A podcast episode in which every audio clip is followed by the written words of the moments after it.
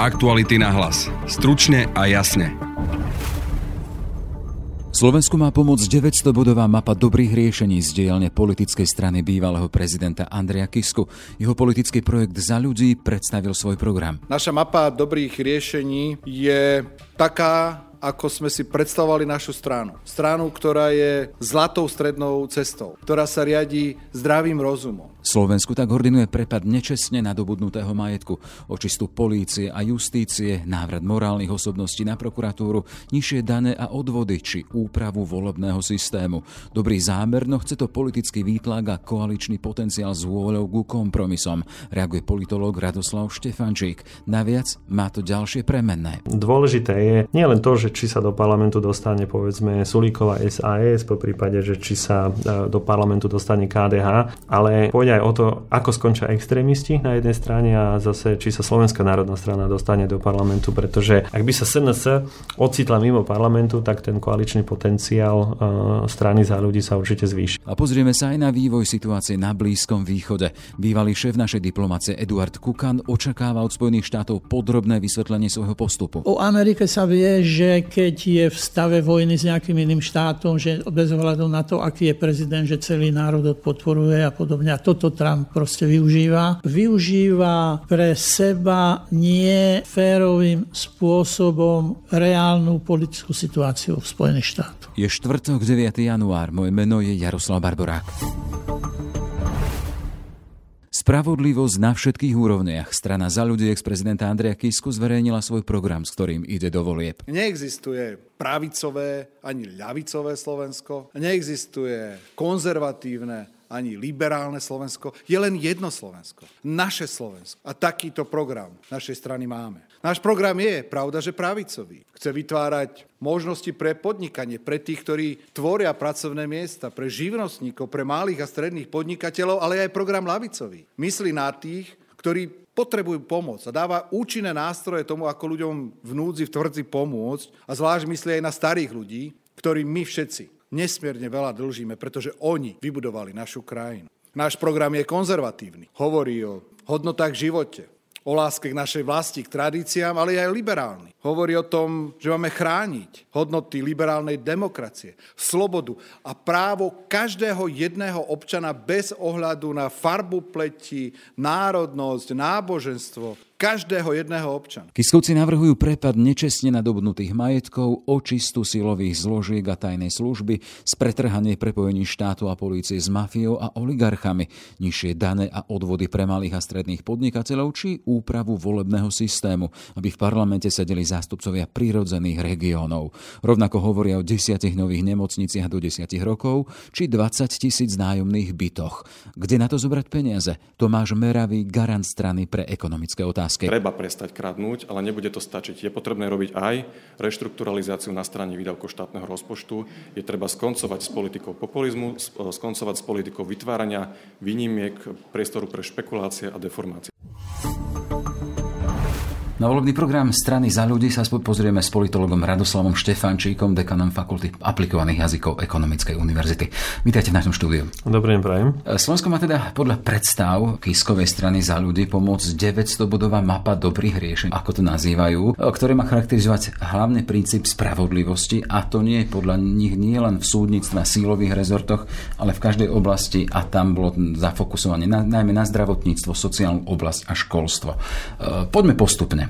Pri tých silových rezortoch a spravodlivosti majú byť konkrétnymi opatreniami, napríklad 100% zdanenie pochybne nadobnutého majetku, potom očista policie od mafie a vplyvných skupín, posilnenie policajnej inšpekcie a zaujímavý bod reforma tajných služieb v zmysle odpolitizovania ich vedenia. Na čelo Slovenskej informačnej služby chcú postaviť odborníkov, nie politicky nominovaných. E, pán Štefančík, dobré zámery, otázne naplnenie? Čo bude dôležité pre ich realizáciu? No myslím si, že pri každom volebnom programe je dôležité povedať jednu zásadnú vec, že slovenský stranický systém je tak nastavený, že skutočne s výnimkou jedného volebného obdobia, kedy Smer zostala vládu samostatne, tak ehm, na zostavenie vlády potrebujete viac politických strán. A keď sa tvorí e, programové vyhlásenie vlády, tak sa samozrejme stavia na jednotlivých volebných programoch, ale čo je veľmi dôležité je, že každá politická strana má e, možno, že odlišné predstavy. Preto programy slúžia len tak na nejakú takú základnú predstavu o tom, e, čo chce politická strana e,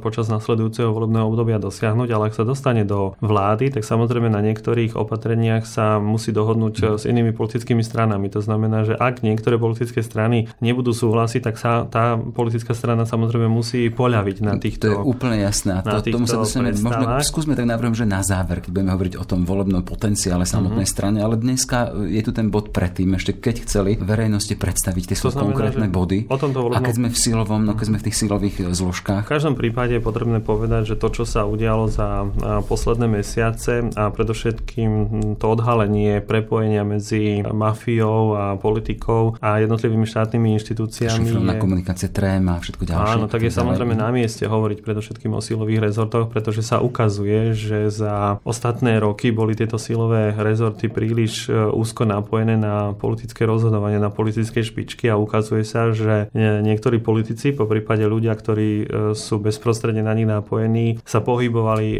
v šedej zóne a možno, že sú skutočne v zóne za hranicou spravodlivosti. A preto je na mieste hovoriť určite aj o silových rezortoch. To napríklad, že je potrebné robiť niečo so Slovenskou informačnou službou je skutočne na mieste, pretože všetky tie informácie, ktoré sa dozvedáme o tom, ako fungovala politika a biznis, sa dozvedáme všetkým z novín, od novinárov, e, od investigatívcov, ktorí skutočne nachádzajú stále nové, nové odhalenia. Ja skutočne som sa viackrát počas tohto obdobia pýtal, že čo pre Boha vlastne robila tá Slovenská informačná služba, že na tieto veci e, neprišla. Možno, že prišla, ale jednoducho, kde sa všetky tie informácie strátili. Takže akákoľvek politická strana bez ohľadu na to, že či ide o, stranu bývalého prezidenta alebo ktorúkoľvek, ktorá bude sa snažiť očistiť nielen políciu, nielen súdnictvo, ale predovšetkým aj Slovenskú informačnú službu, je určite prospešná záležitosť. To 100% zdanenie pochybne nadobnutého majetku, to môže byť účinné, účinný nástroj. Napríklad, keď som robil rozhovor s predstaviteľmi z Talianska, ktorí sa zaoberajú mafiou a ich praktikami, hovorí, že ten najúčinnejší model a toho potierania, rozširovania mafie je práve to, že sa im zhábáva majetok. Určite. Na jednej strane to znie populisticky, ale ak niekto príde k svojmu majetku skutočne nelegálnou cestou, tak ako nevidím e, iný dôvod, ako ho povedzme o tento majetok pripraviť. Zase na druhej strane by som tu uviedol aj e, sankcie, ktoré e, USA uvalili voči Marianovi Kočnerovi. To je tiež jeden zo, z účinných nástrojov potierania mm-hmm. nielen korupcie, ale akékoľvek organizovaného zločinu. To znamená, že Znie to veľmi tvrdo, ale čo iné e, robiť s týmito ľuďmi, ktorí sa k neskutočnému majetku skutočne dopracovali behom niekoľkých dní, týždňov a skutočne to nebolo legálnou cestou. Takže určite to je dobrý nápad. Čiže krok správnym smerom. Keby sme šli do oblasti súdnictva, ktoré personifikuje v strane za ľudí Mária Kolíková, bývalá štátna tajomnička na rezorte spravodlivosti, tam sa hovorí zodpovednosti za zlyhania súdcov a potom dôraz na obsadenie prokuratúry morálne a odborne zdatnými ľuďmi. Vieme, že po voľbách krátko potom bude čas na to na personálnu zmenu na generálnej prokuratúre. Myslím si, že správanie sa Dobroslava Trnku, ale povedzme aj iných e, ľudí, ktorí pracujú v rámci súdnictva alebo prokuratúry, ukazuje, že e, tento rezort je potrebné skutočne očistiť a že to nepôjde len nejakými kozmetickými zmenami že korupcia, klientelizmus, e, mafia, politika a súdna zložka moci sú skutočne úzko prepojené a v tomto prípade je potrebné naopak e, podporiť tých ľudí a tých sudcov a prokurátorov, ktorí si robia svoju robotu skutočne čestne a zodpovedne a myslím si, že bude dobré, ak sa tieto návrhy podarí presadiť. Uh-huh. Ďalšie oblasti školstva, zdravotníctvo, tam rezonuje najmä zámer výstavby desiatich nových nemocníc do desiatich rokov. Má to byť podľa strany za ľudí ekonomickejšie ako rekonštrukcia tých starých. V sociálnej oblasti chcú 20 tisíc nových nájomných bytov, rovnako sa chcú sústrediť na malých a stredných podnikateľov a to znížením daní a odvodov. Oblasť kultúry a médií chcú odpolitizovať e, vedenie RTVS a nastaviť financovanie financovanie, ktoré bolo nezávislé na politike, dlhý zoznam. Tu však vždy vysí vo vzduchu otázka, kde na to zobrať peniaze. Ako to čítate? Tak samozrejme boli tam určité momenty, ktoré nepotrebujú peniaze, ako povedzme odpolitizovať vedenie RTVS, na to skutočne financie nie je potrebné. Čo sa týka tých, e, čo sa týka e, nemocníc... Ale aj to vedenie RTVS je naviazané na financovanie. Je určite naviazané na financovanie, ale v takomto prípade skutočne treba e, ponechať koncesionárske poplatky a skutočne zabezpečiť verejnoprávnosť či už televízie alebo rozhlasu a čo je dôležité je, že skutočne ponechať ju odborníkom, povedzme aj podľa vzoru Českej televízie a jednoducho a e, nemiešať sa do záležitosti, ktoré sú e, v RTVS, pretože pokiaľ politici sa snažia obmedziť e, médiá, pokiaľ sa snažia ovplyvniť činnosť novinárov, tak to samozrejme už nemôžeme, nemôžeme hovoriť o demokracii. Čiže v zmysle toho, že aby s výmenou vlád, každej vlády neprišlo nové vedenie inštitúcie RTVS? Napríklad? To je jedna vec, ale napríklad aj to, aby e, sa nejaký politik nevyjadroval k logu RTVS, pretože to skutočne nie je práca politikov, aby sa vyjadrovali k takýmto záležitostiam. Narešte na pána Hrnka. Politici, áno, politici majú nastavovať legislatívu a táto legislatíva má skutočne zabezpečiť e, nezávislosť a slobodu médií, či už hovoríme o verejnoprávnych alebo súkromných a skutočne politici nie sú to na to, aby komentovali e, komentovali logo alebo, e, alebo akýkoľvek vizuál, či už jedného alebo druhého média. No a čo sa týka povedzme tých, tých, tých nemocníc, tak to je samozrejme otázne, znie to veľmi populisticky a preto bude skutočne zaujímavé sledovať práve tých, ktorí sa týmto veciam venujú, ale zase pokiaľ jedna súkromná spoločnosť dokáže vybudovať dve, tri nemocnice po Slovensku, tak nevidím dôvod, prečo by štát skutočne nemohol vybudovať 10 um, menších um, okresných nemocníc v jednotlivých okresných mestách. A pokiaľ sa týka toho financovania, tak skutočne vidíme to, že veľmi veľa finančných prostriedkov v posledných rokoch tieklo úplne nejakým iným, nejakým iným kanálom, ako mal. Takže viem si predstaviť, že pokiaľ sa nahromadia všetky tie uletené peniaze, alebo teda tie uplynulé peniaze, alebo teda tie ukradnuté mhm. peniaze jednoducho do správnych rúk, tak nevidím dôvod, prečo by to nemal byť nereálny sľub. Mm-hmm. A hovorí ešte, keď hovorím o tom financovaní, že to chcú poplatať aj zrušením e, deformácia výnimiek, veľa, teda počtom veľa výnimiek v daňovom systéme. Určite aj to, ale odstranenie jednotlivých korupčných mm-hmm. škandálov, však spomenieme si povedzme na to piešťanské CT, keď si predstavíme, že niektoré veci sa kupujú s dvoj- alebo trojnásobnou maržou, jednoducho z niekoľkonásobne viac ako povedzme v Českej republike, tak si viem predstaviť, že tieto ušetrené finančné prostriedky sa použijú práve na financovanie takýchto takýchto plánov. Hej. E, strana za ľudí hovorí o tom, že chce posilniť hlas regionov, samotných regionov v parlamente a cestou má byť to zmena volebných zákonov s cieľom, aby každý prírodzený región mal svojho poslanca. To je um, veľmi dobrý nápad, si myslím, pretože jeden volebný obvod je skutočne veľkým nešťastím uh, slovenského politického systému. Treba povedať, že je to vlastne to mečiarové dedictvo, ktorého sme sa dodnes nezbavili, pretože veľmi veľa politikov prišlo na to, že jeden volebný obvod im, im vyhovuje, pretože zakladať politickú stranu v takýchto systémoch alebo v takomto systéme je oveľa jednoduchšie, kde sa zídu e, skutočne v úvodzovkách v Bratislavskej kaviarni 5-6 ľudia a jednoducho založia politickú stranu. A e, to, aby mal každý región zastúpenie v najvyššom zákonodárnom zbore skutočne nie je zlá vec, pretože e, minimálne sa veci jednotlivých regionálnych alebo územných celkov budú riešiť práve na tej správnej úrovni pretože dnes vidíme, že e, tá regionálna nerovnosť stále existuje a myslím si, že tie nožnice, ktoré sa roztvárajú povedzme medzi Bratislavským alebo Prešovským regiónom na jednej a na druhej strane sú spôsobené okrem iného práve aj tým, že, že e, v parlamente sedí veľmi veľa bratislavských poslancov, respektíve poslancov z okolia hlavného mesta, ktorí jednoducho nepoznajú alebo nemajú šancu poznať e, ľudí poznať problémy ľudí, ktorí žijú niekde v Medzilaborciach, Michalovciach alebo jednoducho niekde na Orave. A toto je jeden zo spôsobov, ako prinavrátiť skutočne parlament e, ľuďom e, na celom Slovensku. Mm-hmm. Zajímavým momentom v rámci aktuálnej horúcej témy extrémizmu a boja s extrémizmom e, je navrhnuté, alebo navrhnuté posilnenie postavenia Ústavu pamäti národa s tým, že by sa aj rozšíril rádius jeho výskumu, teda obdobia a, a predmetu, čím by sa mal zaoberať. Toto je nápad s radu akých? Ústav pamäti národa bol počas Ficových vlád a myslím si, že aktuálne počas Pelegriniho vlád skutočne ako keby diskriminovaný. E, nebola mu daná taká náležitosť, ako by e, si skutočne tento úrad zaslúžil pretože Ústav pamäti národa skutočne skúma e, obdobie, na ktoré by sme nemali zabudnúť a ktorého zločiny by sme mali mať stále na pamäti práve v kontexte extrémizmu, pretože slovenskí extrémisti glorifikujú povedzme režim prvej E, Slovenskej nedemokratickej republiky, takže je skutočne na mieste, keď e, tu e, bude existovať jedna silná inštitúcia, ktorá, ktorá bude pamätať na to, čo sa jednoducho v minulosti stalo a ktorá nám bude skutočne otvárať pravidelne pre mnohých možno, že nepopísanú knihu a bude informovať o tom, čo sa v minulosti udialo, pretože napriek tomu, že sme svojho času mali tú Slovenskú republiku, alebo tú prvú Slovenskú republiku, tak na ňu nemôžeme byť vôbec hrdí, pretože to bol režim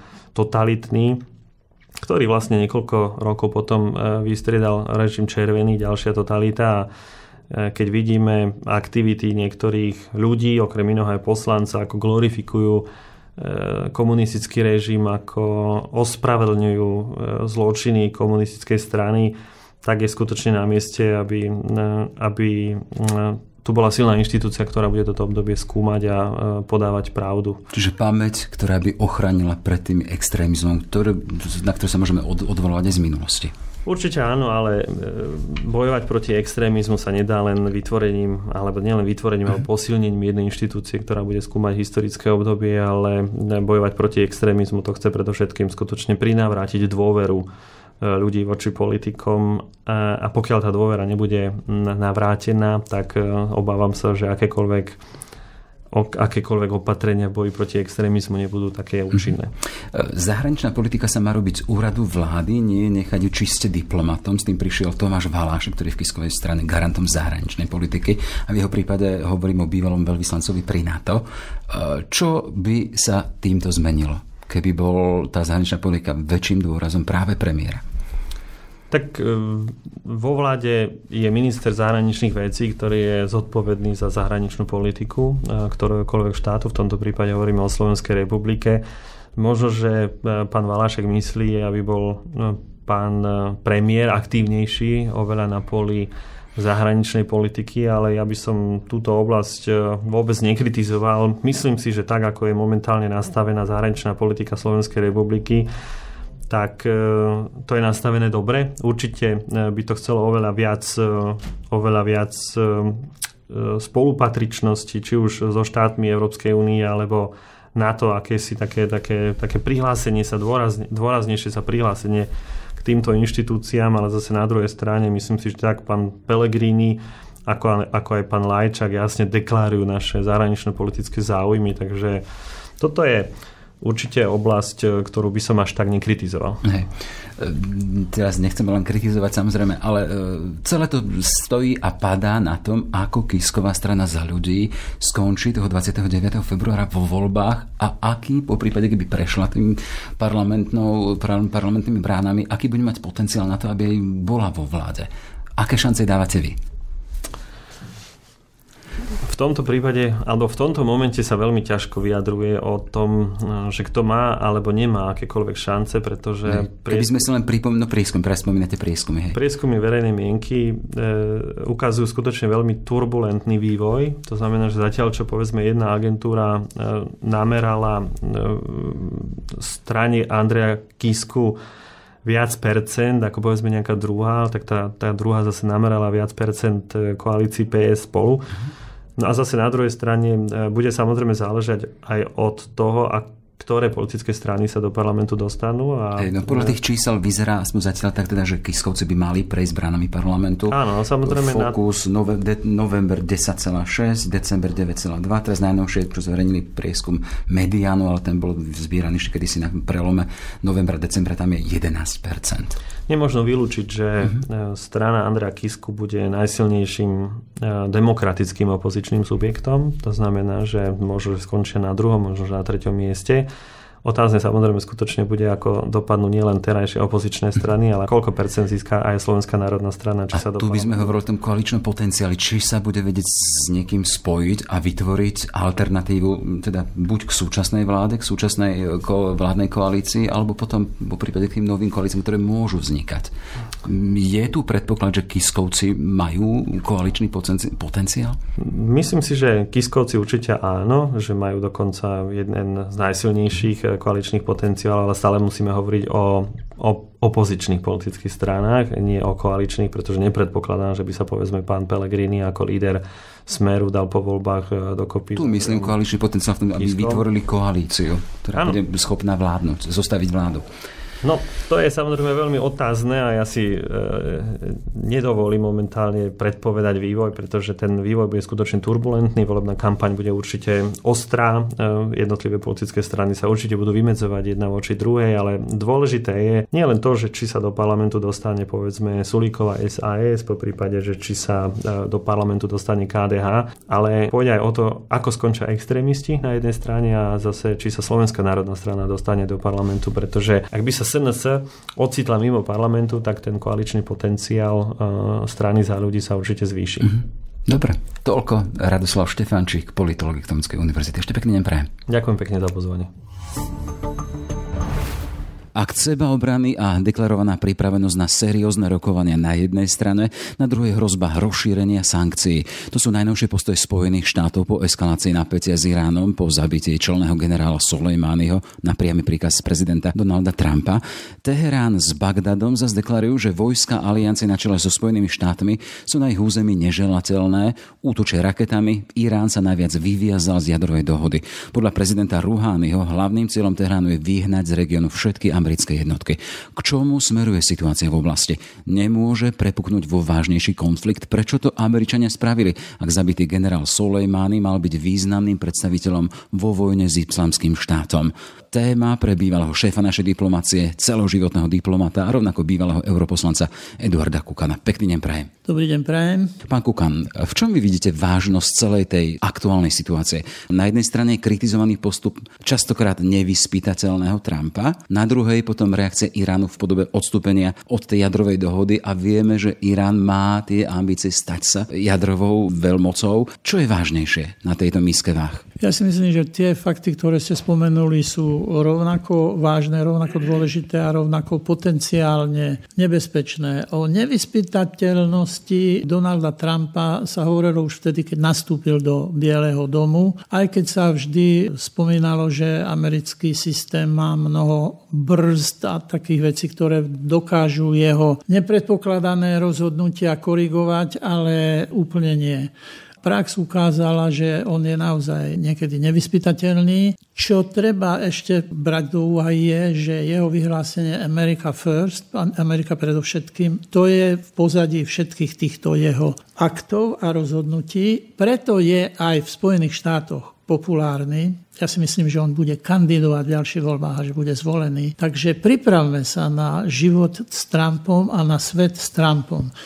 No, postupy Teheránu, pokiaľ ide o možnosť využitia jadrovej energie pre rôzne účely, keď to tak budeme nazývať, je tiež dlhodobo známa. Veľmi negatívne bolo rozhodnutie Trumpa vyviazať sa z tejto dohody. V tom Európska únia a ďalšie krajiny mali úplne iné stanoviska. Aj dnes, keď to sledujete, Nemci, Francúzi, Angličania aj Rusi majú záujem tú dohodu budú stále ešte zachrániť. Na rozdiel od Trumpa, ktorý vystúpil a proste, čiže tam sa už prejavuje tá odlišnosť, odlišnosť týchto prístupov. No ale aby som sa vrátil, celá situácia je veľmi nebezpečná. Nemyslím si ale, že povedie k nejakému dramatickému konfliktu alebo k nejakým vojnovým akciám, pretože aj pri tých všetkých skutkoch, ktoré sa už stali, stále sa z zdôrazňuje, že to nepriviedlo k nejakej vyššej eskalácii doteraz. Aj tie útoky Iránu na dve americké základne, americké a spojencov, neprinesli nejaké e, ľudské obete, aspoň takto o tom informujú. Je však otázne, či to bol zámer alebo len nešikovnosť e, týchto vojsk? To je dobrá otázka. Navyše sú informácie, ktoré potvrdzujú, že Američania boli informovaní dopredu o tomto útoku. Takže celé je to také veľmi zvláštne, ale aj takto naznačuje, že si myslím hlavne Irán uvedomuje to, že nejaký e, väčší alebo komplexnejší konflikt by im nepriniesol nič dobrého. Keby sme sa vrátili tomu spúšťaču, tomu bezprostrednému, to bolo zabitie toho áno generála významného, o ktorom iránska strana hovorí teda, že bol výrazným predstaviteľom v boji proti terorizmu a tým pádom mal pomáhať Spojeným štátom a aliancii. A tu sa chcem spýtať, aké dôvody vidíte na to teda, že prezident Trump nariadil jeho zabitie? Tie tie dôvody, ktoré ste vypovedali, áno, Sulejmán bojoval proti Daešu a teroristom. Na druhej strane tiež plánoval mnohé útoky, ktoré priviedli k smrti amerických vojakov a podobne. Ale čo viedlo Trumpa k tomu, že vydal osobný pokyn, aby došlo k tomu útoku, je jeho tvrdá politika toho, čo som spomenul. On si myslí, že bráni Ameriku, je presvedčený o tom, že to Amerike pomôže, že to americkí občania dokážu oceniť. Na druhej strane, keď už by sme mali prikročiť k tomu hodnoteniu, tak e, tu idem, e, pán kolega, opatrný, pretože takýchto situáciách, ešte sa na to nepýta Slovensko, by sa malo chovať ako člen určitej organizácie a koordinovať svoj celý postup. Postoj Slovenska sa ešte dostaneme, len by som chcel prebrať, len by som chcel prebrať ešte vyslovene, aby sme išli postupne. Hej. Vy ste naznačili teda, že e, ten aspekt America First pre Donalda Trumpa, čiže to je tá jeho rola v rámci Spojených štátov, lebo sú rôzne interpretácie, ktoré hovoria o tom, že je teraz vo vážnej situácii toho nepríjemného impeachmentu, keď ho chcú zbaviť demokrati e, jeho úradu a a ďalšia vec ste spomínali teda, že podľa vás bude kandidovať, ale už tam signály sú, že on chce kandidovať a že to v podstate hrá vnútropoliticky. Nie je to cynické takýmto spôsobom, že chce zakryť e, svoje problémy vyvolaním ďalšej eskalácie na medzinárodnej úrovni? Také slovo by som nepoužil, ale áno, využíva ten fakt. Že... Aké slovo by ste použili vy?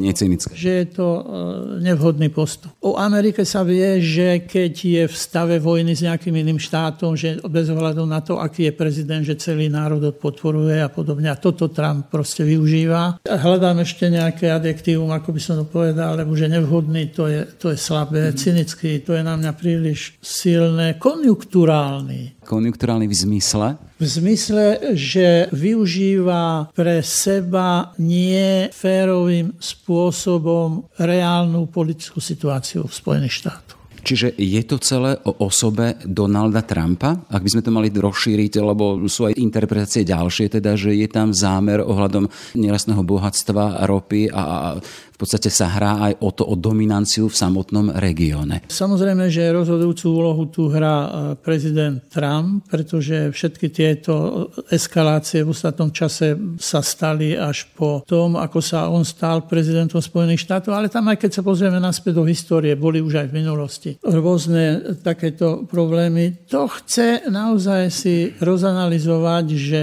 či je to naozaj iba Trump, ako sa pýtate, alebo aké ďalšie kruhy, alebo aké silné skupiny v Spojených štátoch sú za tým. Pretože o impeachmente môžeme hovoriť, ale jeho nikdy neodsúdia. Každý to vie, aj demokrati to vedia, že je to politická hra, ktorá im má priniesť podporu verejnosti. Ale o tom, že by jemu reálne hrozilo, že proste bude odsúdený na impeachment, podľa mňa taká možnosť neexistuje. Ale demokrati to veľmi vhodne využívajú na to, aby si posilnili svoje vlastné politické postavenie. Ale toto hovorí hovoríte v zmysle, tá logika toho je to, že tá váha zakrytia svojich problémov upadá, hej? Tak. Tak by som to uh, najnovší, ten najnovší vývoj je ten, teda, že Spojené štáty doručili na, do Bezpečnostnej rady OSN list, ktorom označujú tento skutok za akt seba obrany, ale bez bližšieho vysvetlenia. Je to štandardné? To nie je štandardné, aj mnohé doteraz poskytnuté informácie Spojenými štátmi, pokiaľ ide k, čomu doš- k tomu útoku a podobne, sú veľmi kusé, veľmi také e, jednoduché a neposkytujú dostatok argumentov na podporu toho, čo oni tvrdia. Takže nie je to štandardné. Keď sa robia, robia takéto veci, tak to by malo byť e, o mnoho viac zargumentované, ale riadnymi argumentami, reálnymi. Na druhej strane e, v tom liste je to, že sú Spojené štáty pripravené na seriózny dialog s druhou stranou, čiže s Iránom, na čo Irán, vedenie Iránu reaguje tým, že aký seriózny dialog, keď máme na hlave e, meč ďalších vyhlásených sankcií zo Spojených štátov.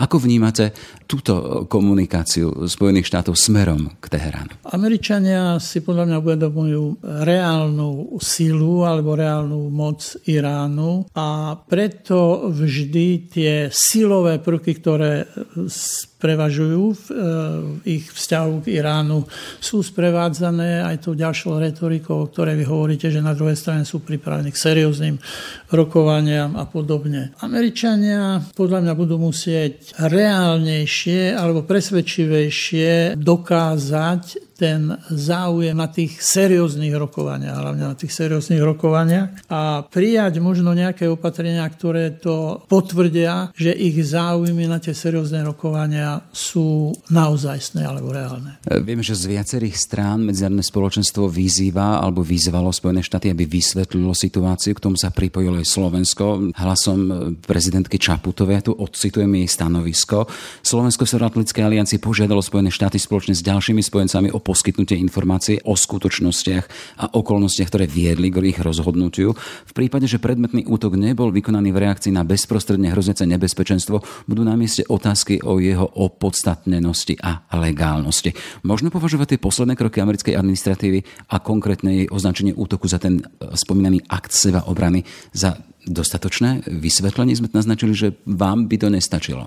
Ja si myslím, že o tejto otázke sa naozaj bude veľmi dôkladne a veľmi podrobne rokovať. V správnom formáte, teda na zasadnutí Severoatlantickej aliancie, ktorá je relevantným miestom na takéto diskuzie a keby boli Američania začali informáciou svojich spojencov o tom, že idú robiť takú vec, tak by to bolo OK, tak to si myslím, že nášho spojenca budeme musieť veľmi dôkladne vyspovedať a podľa mňa tie argumenty, ktoré doteraz uviedla americká strana, teraz špekulujeme, budú podľa mňa nedostatočné na tom internom zasadnutí spojencov v rámci NATO. Vy ste spomenuli, že budeme musieť nášho spojenca, a mysleli ste Spojené štáty, vyspovedať. Je to len tak ľahké vyspovedať mocnosť, svetovú mocnosť? Že či to bude reálne, teda či naozaj Spojené štáty budú dotlačené k tomu, aby tento svoj útok a tento svoj postup aj dostatočne vysvetlili? Pozrite sa, ja sa na to pozerám aj z európskeho hľadiska. Takáto situácia, keď vznikne vo svete, tak vtedy sa ukazuje charakter, duša a základ tej organizácie. Teraz mám na mysli Európsku úniu. V takéto situácii treba naozaj vystupovať veľmi aktívne aj Slovensko v rámci našich aliančných e, povinností a ukázať e, Američanom, že my máme naozaj záujem na tom, aby sa vo svete riešili otázky multilaterálnym spôsobom na základe jestujúcich praktík podľa e, zaužívaných štruktúr, mám na mysli Organizáciu spojených národov a podobne. Áno, máte pravdu, že Spojené štáty sú superveľmoc a podobne, ale aj oni môžu vykonávať úlohu superveľmoci vtedy, keď sa budú správať korektne voči svojim spojencom. Oni by mali mať záujem na tom, aby naozaj tú svoju úlohu superveľmoci robili dobre, nie len pre Spojené, samotné Spojené štáty, ale pre celý svet, lebo oni sú svetová super superveľmoc. No a fórum na to je to správne, adekvátne fórum, kde teda my ako Európska únia by sme sa mali veľmi jasne prejaviť a teda to vyspovedať, to je ako ateista, to nie je dobré slovo, ale proste ich podrobne požadovať na to, aby teda vysvetlili svoj postup. Toto je dobrá príležitosť na to, aby sme tá Európska únia, keď stále hovoríme o sebe, že máme ambície stať sa svetovým hráčom, prosím, teraz je táto príležitosť. Ale od e, toho skutku alebo od agresie ubehli už koľko, 3. januára sa to stalo, dnes máme nejakého 9. To je skoro týždeň a Európska únia zatiaľ prišla s jedným vyhlásením. Stačí to? Či my nevidíme tie iné stretnutia a rokovanie diplomatov? Stretnutiu veľvyslancov tam dochádza, bolo ich viacero a práve, že keď je takáto napätá situácia, každý krok musí byť veľmi dobre a starostlivo uvážený. Takže myslím, toto je dôvod, že sa to zatiaľ rozvíja. Veď vidíte, aj Američania hovorili ste o tom, že zaslali list v Bezpečnostnej rade, takže tam sa netreba ponáhľať. Tam netreba nejaké e, kroky nepremyslené. Keď sa vrátime k Teheránu, v ich vyjadreniach ich hlavných teda predstaviteľov Ruhány hovorí o tom, ten hlavným cieľom ich je dostať Američanov a spojencov z ich územia. Čo tým získajú? No, získajú... Z oblasti získajú väčší pocit vlastnej dôležitosti a že sú nezávislí a podobne. Ale ja neviem, že by boli na území Iránu nejaké americké vojska. Tam išlo o Irak, nie? Irak zasadol, hej, Irak zasadol hneď parlament, vyhlásili si to a, a k tomu potom e, vo vyjadreniach predstaviteľ bolo teda, že chceme dostať z oblasti uh, americké vojska. Čiže e, čo tým chcú dosiahnuť? A potom ďalšia vec, čo by tam bolo bez tých Američanov? Zmetok, chaos, neporiadok, až by sa došlo k tomu, že by sa tam musel znovu niekto vrátiť, aby im pomáhal dostať situáciu do poriadku. No pokiaľ ide o Irak, tam viete, že parlament prijal také rozhodnutie, ale tam o to je v kompetencii vlády. Takže tam o tom rozhoduje vláda. Všetky tie vojska, aj našich 7 vojakov tam bolo na pozvanie irackej vlády a plnia presne úlohy stanovené irackou vládou. Ak iracká vláda rozhodne, že sa máme stiahnuť, tak potom tam naozaj nemáme čo robiť. A tu ešte je trošku také potenciálne nebezpečné vyhlásenie prezidenta Trumpa, že pokiaľ budú trvať na odchode amerických vojsk, že sa príjmú dodatočné sankcie a podobne. To asi netreba. Takéto veci vyhlasovať. Poďme ešte k tomu postupu alebo reakcii našich slovenských politikov. Vieme teraz s postupom času, že o stiahovaní vojakov hovorí Maďarsko, Slovinci chcú doviezť naspäť.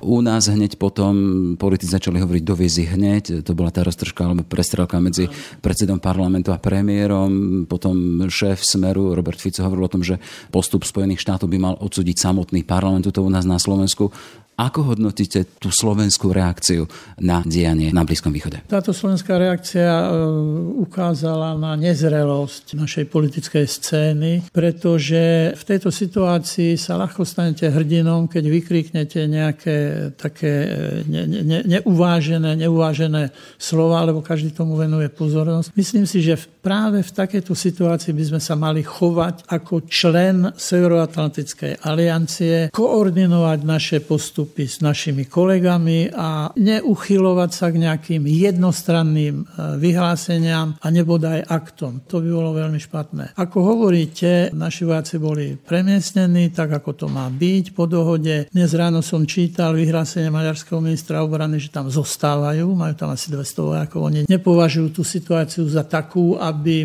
aby, aby opustili územie Iraku. Takže vtedy sa ukazuje, opakujem znovu, sila aliancie alebo sila sila Severoatlantickej aliancie a tá sila by sa mala prejať v tom koordinovanom postoji všetkých členov a nie v nejakých jednostranných partizánskych aktoch. Aktuálne to vyzerá tak, že ten konflikt a eskalácia trošku teda hasne, už to nie je to horúce, o tom hovorili. Ako to prognozujete a na čo to poslúži medzinárodnému spoločenstvu? Má sa z toho poučiť, keď môžeme konštatovať, že nehrozí tretia svetová vojna? No, to, čo už som naznačil, že by v tom aj náš postup Slovenska mal spočívať v tom, že pri všetkých možných príležitostiach by sme mali zdôrazňovať, že my máme záujem na tom, aby sa konflikty vo svete riešili na multilaterálnej základni, v štruktúrách, ktoré sú k tomu stanovené a že to by bol najlepší spôsob, ako predísť vzniku takýchto napätých situácií. Ja si osobne myslím, že tá situácia v regióne Iraku a Iránu, že sa